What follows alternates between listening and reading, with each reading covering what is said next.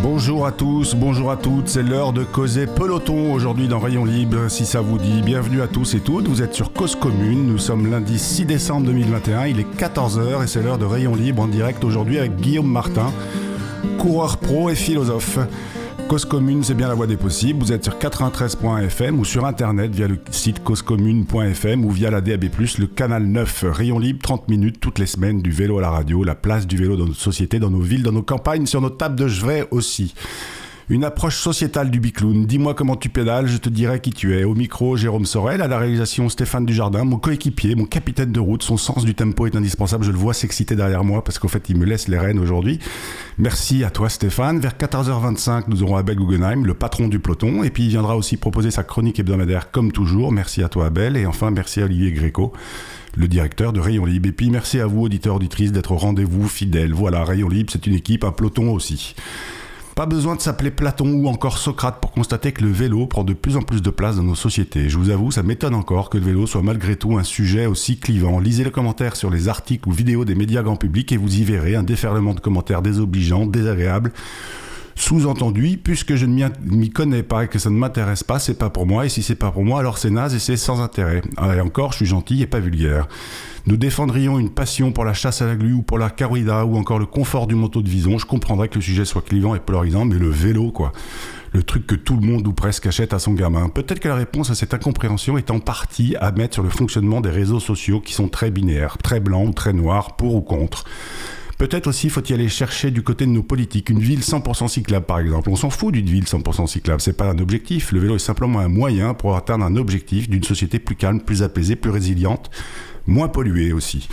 S'appeler Guillaume Martin, ça aide pour proposer une analyse de la place du vélo, du peloton, de l'individu dans la société. Guillaume Martin est un coureur professionnel de l'équipe Cofidis, meilleur français sur les deux derniers tours de France. Il est aussi philosophe. Il vient de publier chez Grasset La Société du peloton, philosophie de l'individu dans le groupe, un livre intelligent que vous pouvez lire à 125 RPM sans vous en rendre compte. Les questions du jour sont donc le sport est-il inutile? Pédaler, ça sert à quoi? Est-ce qu'un égoïsme? Et qu'est-ce que c'est qu'un égoïsme authentique? Et pédaler librement, c'est quoi?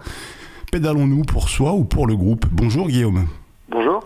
Merci beaucoup de venir partager avec nous votre vision du cyclisme et du peloton. Euh, vous, pour qui le vélo est vraiment un synonyme de plaisir, de quotidien, de souffrance et de performance aussi. Vous évoquez notamment le faire commun. C'est quoi pour vous le faire commun? Euh, Faire commun, c'est euh, réussir à se... Vous savez, cette notion un peu rebattue de vivre ensemble, bah, c'est une peut-être une réactualisation de cette notion-là, mais qui ne soit pas surplombante, qui ne qui ne soit pas non plus intimidante, qui parte de, de l'individu à ras du sol sur euh, sur son vélo, pourquoi pas justement reconnecter au sol et c'est ce que permet le, vélo de se reconnecter un peu à la nature, à son environnement et à partir de là réussir à dresser, établir des, des liens, des connexions avec euh, les personnes qui nous entourent, mais sans forcément qu'une qu'une politique par exemple verticale vienne nous l'imposer. Ouais. Alors justement, pendant tout ce livre, là, vous opposez l'individu et le groupe. Vous tentez aussi de les réunir. Et en quoi, selon vous, le cyclisme ou la pratique du vélo peut concilier le singulier et le collectif Parce que c'est vraiment l'un des, gros enfin, l'un des gros enjeux de votre livre ou l'un des gros discours de votre livre? Bah, c'est le, oui, c'est le, le, fil rouge. Euh, je cherche pas à opposer individu et, et groupe. Euh, je cherche justement à les, à trouver comment comment on pourrait les unir. Après, c'est problématique. Je dis que c'est problématique parce qu'effectivement, c'est des souvent des euh, des, ambitions et des intérêts contraires. L'individu songe souvent à son bien personnel immédiat, tandis qu'il faudrait réfléchir euh, pour le bien du groupe par rapport au réchauffement climatique, euh, par exemple, à long terme, euh, pour le bien commun. Et, et c'est souvent, c'est souvent des actions contradictoires. Donc, donc c'est là où il y a, y a problème et, et où le cyclisme euh, qui, qui, joue sur réellement sur cette tension-là. On dit que c'est un sport individuel pratiqué en équipe, donc il y a réellement toujours cette tension entre l'individu et les collectifs. Et peut-être qu'en étudiant le, la question du, du cyclisme, du fonctionnement d'un peloton, on pourrait trouver des solutions pour, euh, bah, pour la société en général. Et alors justement, les, je dirais, vous en trouvez hein, et vous en proposez des solutions dans votre, dans votre livre. Selon vous, les, je dirais les deux ou trois propositions ou solutions que vous identifiez, elles sont où? Euh, pour moi, il y a pas. Alors déjà, il n'y a pas de solution. Il n'y a pas de, en ce sens qu'il n'y a pas de recette miracle. Et ça, j'ai certainement pas envie de d'apparaître comme un messie qui prêche la, bonne parole. C'est vraiment tout. C'est une réflexion personnelle, en fait. Tout le contraire, c'est une réflexion personnelle. Et mon propos, c'est de dire que justement, je crois qu'on s'est rendu compte que euh, les, les discours euh, surplombants qui vous disent, qui vous commandent de faire ça, de, de penser aux autres, d'être altruiste euh, de manière désintéressée, je crois que ça, ça on s'est rendu compte que ça marchait pas. Euh, et, donc moi mon propos c'est de dire qu'il faut repartir de l'individu à ras du sol et euh, lui faire confiance, euh, le responsabiliser et que c'est en fait à chacun de nous de d'établir des liens avec nos, les personnes qui sont qui, nous entourent et, et d'agir de manière la plus authentique possible et la plus la plus cohérente possible avec, euh, avec nous-mêmes et avec notre environnement. C'est en fait une forme de responsabilisation de chacun. Oui, et c'est ce que vous dites aussi dans votre livre. Vous parlez d'un égoïsme authentique, si je me souviens, si je me souviens bien. Oui, c'est ça. Bah, cette notion d'égoïsme, je, je l'utilise de manière un peu euh, provocatrice. Euh, l'égoïsme est, connoté assez négativement dans notre société et j'essaye de de, de, de, la concevoir de manière plus, euh, plus positive ou plutôt comme un état de fait. On, on est égoïste, c'est mon point de départ, c'est-à-dire qu'on ne peut pas faire autrement que de se privilégier soi-même. Euh, faire croire qu'on peut justement tomber dans un, un altruisme désintéressé parfait, euh, ça me semble totalement hypocrite. Donc l'égoïsme authentique, c'est d'admettre que euh, pour nous-mêmes, on est la chose la plus importante au monde, et, euh, et à partir de là, à partir de cette reconnaissance, euh, et bien construire en toute conscience à partir de soi des relations euh, honnêtes avec les avec les autres. Mais je pense que on pourra partir de cette position position d'honnêteté. Et, et, alors justement, quelle que soit la pratique du vélo, alors euh, Rayon Libre c'est plutôt une, une, une, émission qui parle de vélo urbain, de vélo utilitaire, de vélo au quotidien on peut imaginer que, euh, quelle que soit la raison pour laquelle on pédale ou on se pose sur un vélo, il faut le faire au départ d'une manière égoïste? Euh, ben, En tout cas, si euh, je pense que si, par exemple, on n'y trouve pas un certain plaisir à aller, aller au travail à, vélo, par exemple, si on le fait simplement parce qu'on nous a dit que c'était bien, parce qu'il y a eu, je sais pas, une... faire plaisir à monsieur le maire, par exemple voilà, c'est l'air du temps de toute façon aujourd'hui pour euh, pour la planète, c'est du vélo.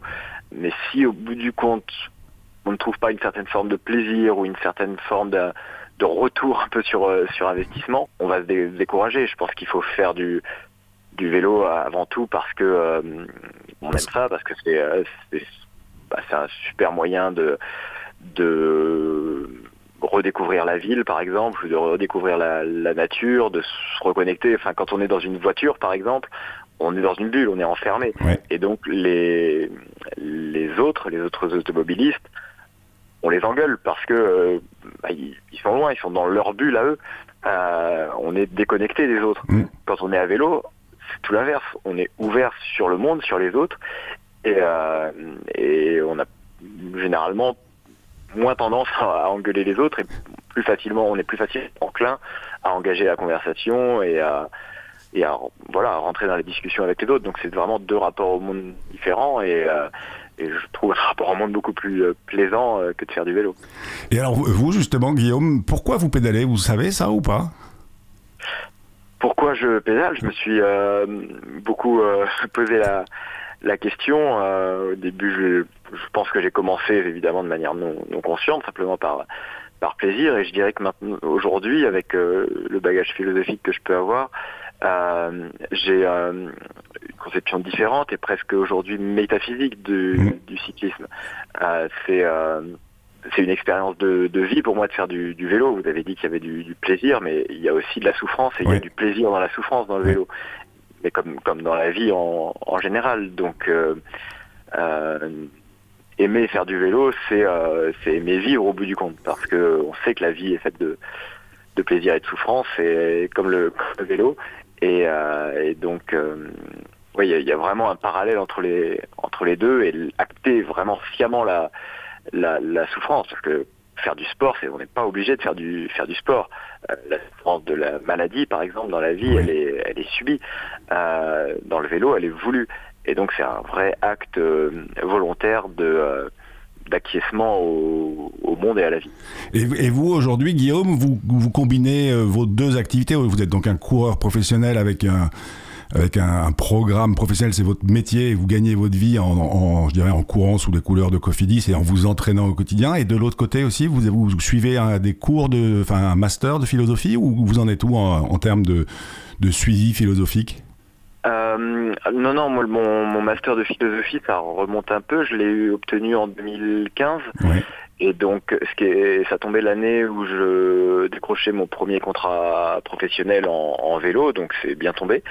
Et depuis, euh, je, je, suis cycliste euh, avant tout. Euh, enfin voilà, c'était mon métier, c'est mon, dans, la journée, c'est ce que je fais en, premier, c'est le plus important.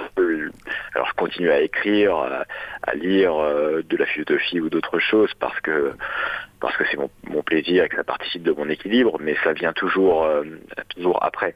D'accord. Alors on va faire la, pause agenda de, bah, de, l'émission et puis on va faire une petite pause musicale et on reprend la discussion. On verra que votre livre est aussi... Euh, euh, parle de démocratie et parle d'enjeux économiques ou politiques. Alors l'agenda, quoi faire, que voir, que lire cette semaine?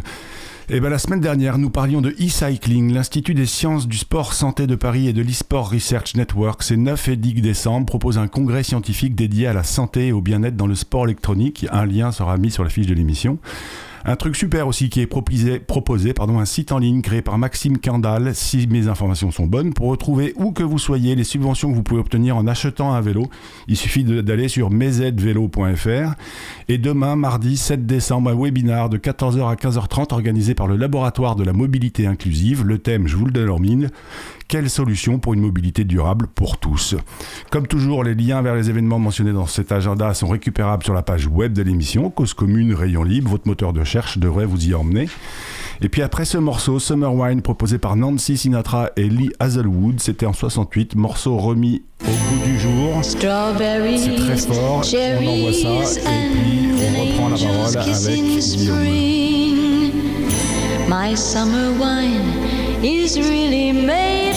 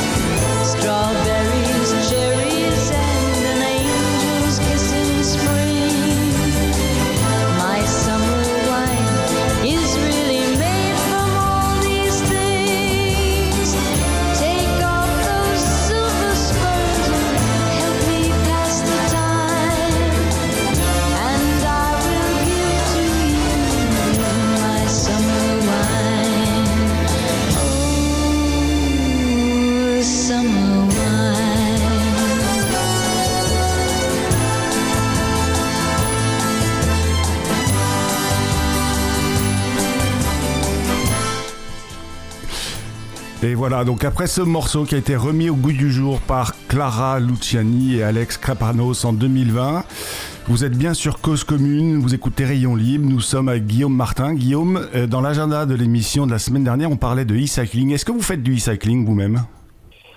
Euh, vraiment, quand j'y suis euh, contraint, c'est-à-dire euh, la semaine dernière, par exemple, je suis, tombé à VTT, donc j'ai eu une petite entorse au poignet, donc je pouvais pas aller rouler dehors, et donc j'étais obligé de rouler en, intérieur face à une plateforme. je l'étais également, évidemment, pendant le, premier confinement mais c'est vraiment pas ma, tasse de thé et j'y euh, le fais le moins souvent possible. Et, dans ce cas-là, le, peloton, il vous manque quand vous êtes en, euh, sur votre home trainer?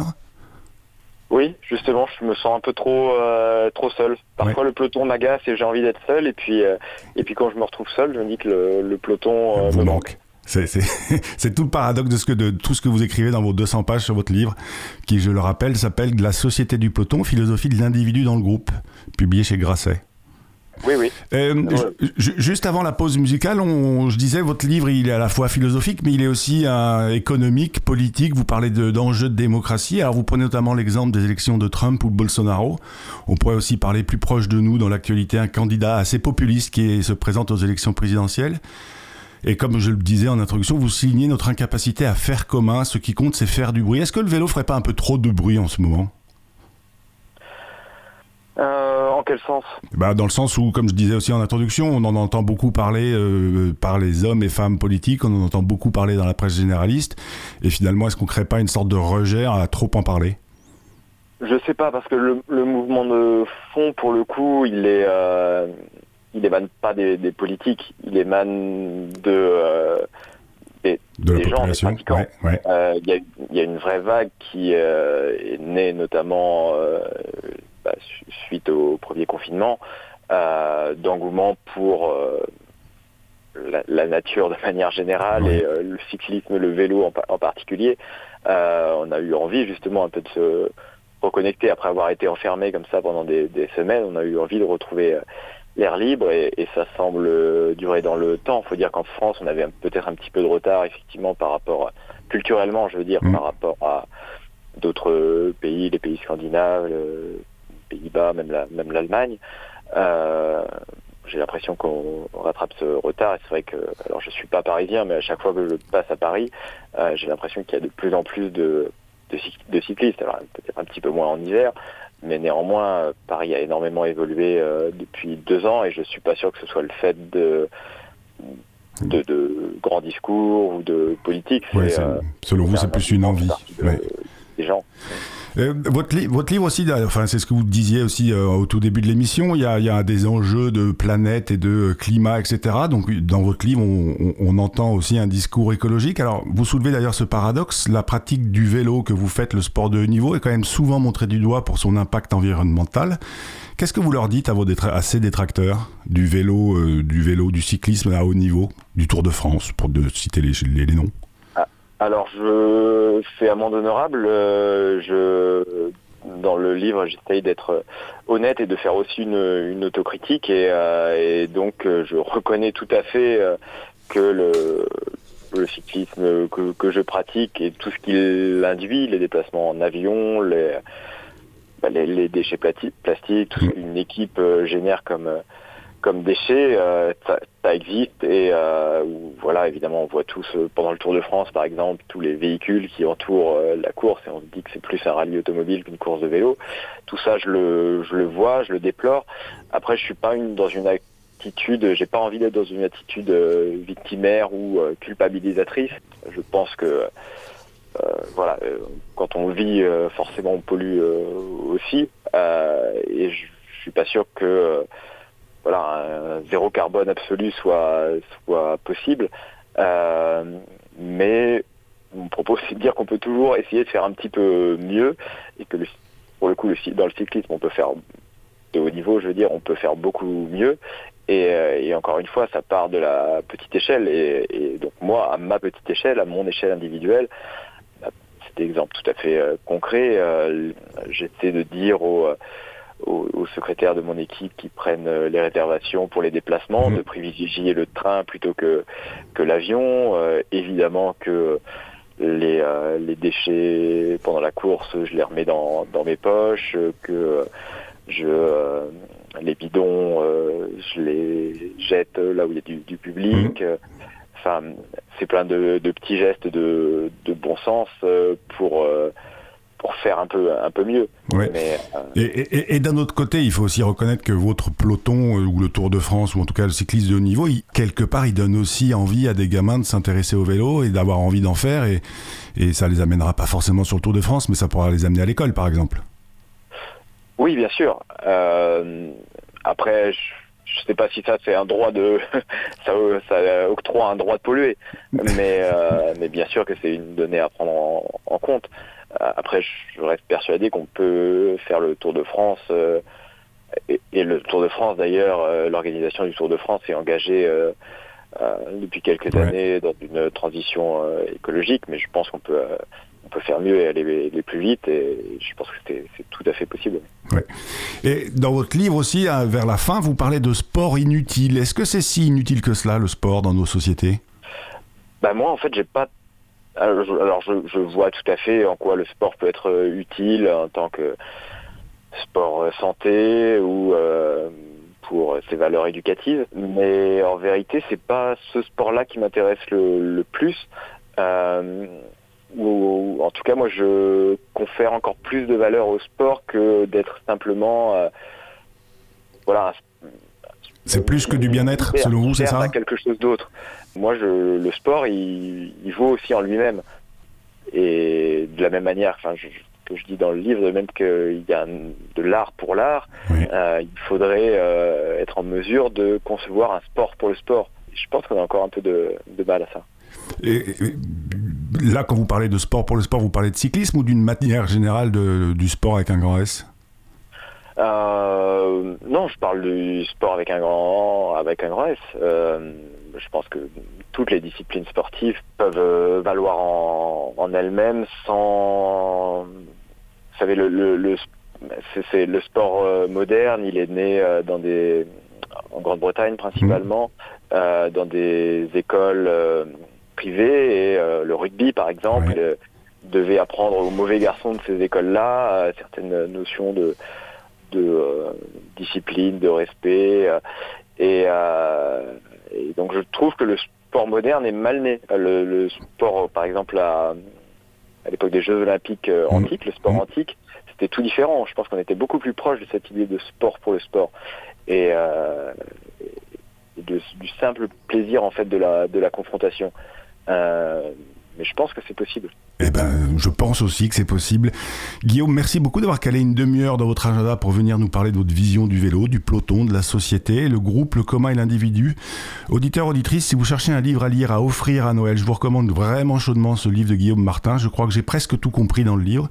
C'est pour vous dire comme le propos est accessible. C'est l'heure de la chronique d'Abel qui, lui, s'interroge sur le fonctionnement de la cyclosphère sur Twitter. Abel, l'antenne est à toi. Beaucoup de cyclistes sont actifs sur Twitter je dis beaucoup, mais je ne sais pas s'il y en a une plus forte proportion que de philatélistes, d'asthmatiques ou de violonistes, ou de toute autre partie de la population. Et je ne sais pas si mes observations s'appliquent aussi à ces autres catégories. Je demande donc à l'avance qu'on me pardonne si mes observations s'appliquent en fait sur tout Twitter et sont donc banales. On appelle ça la cyclosphère. On les accuse parfois de chasser en meute. Ça a ses bons côtés. Comme récemment, lorsqu'à la suite d'un tweet rendant compte de l'accident survenu à une cycliste, écrabouillée par un camion ayant tourné à droite après l'avoir doublé, quelques commentaires ont suivi pour appeler les cyclistes au respect du code de la route, alors même que la responsabilité de cet accident revenait à l'imprudence du camionneur et qu'aucune infraction ne pouvait être reprochée à la victime.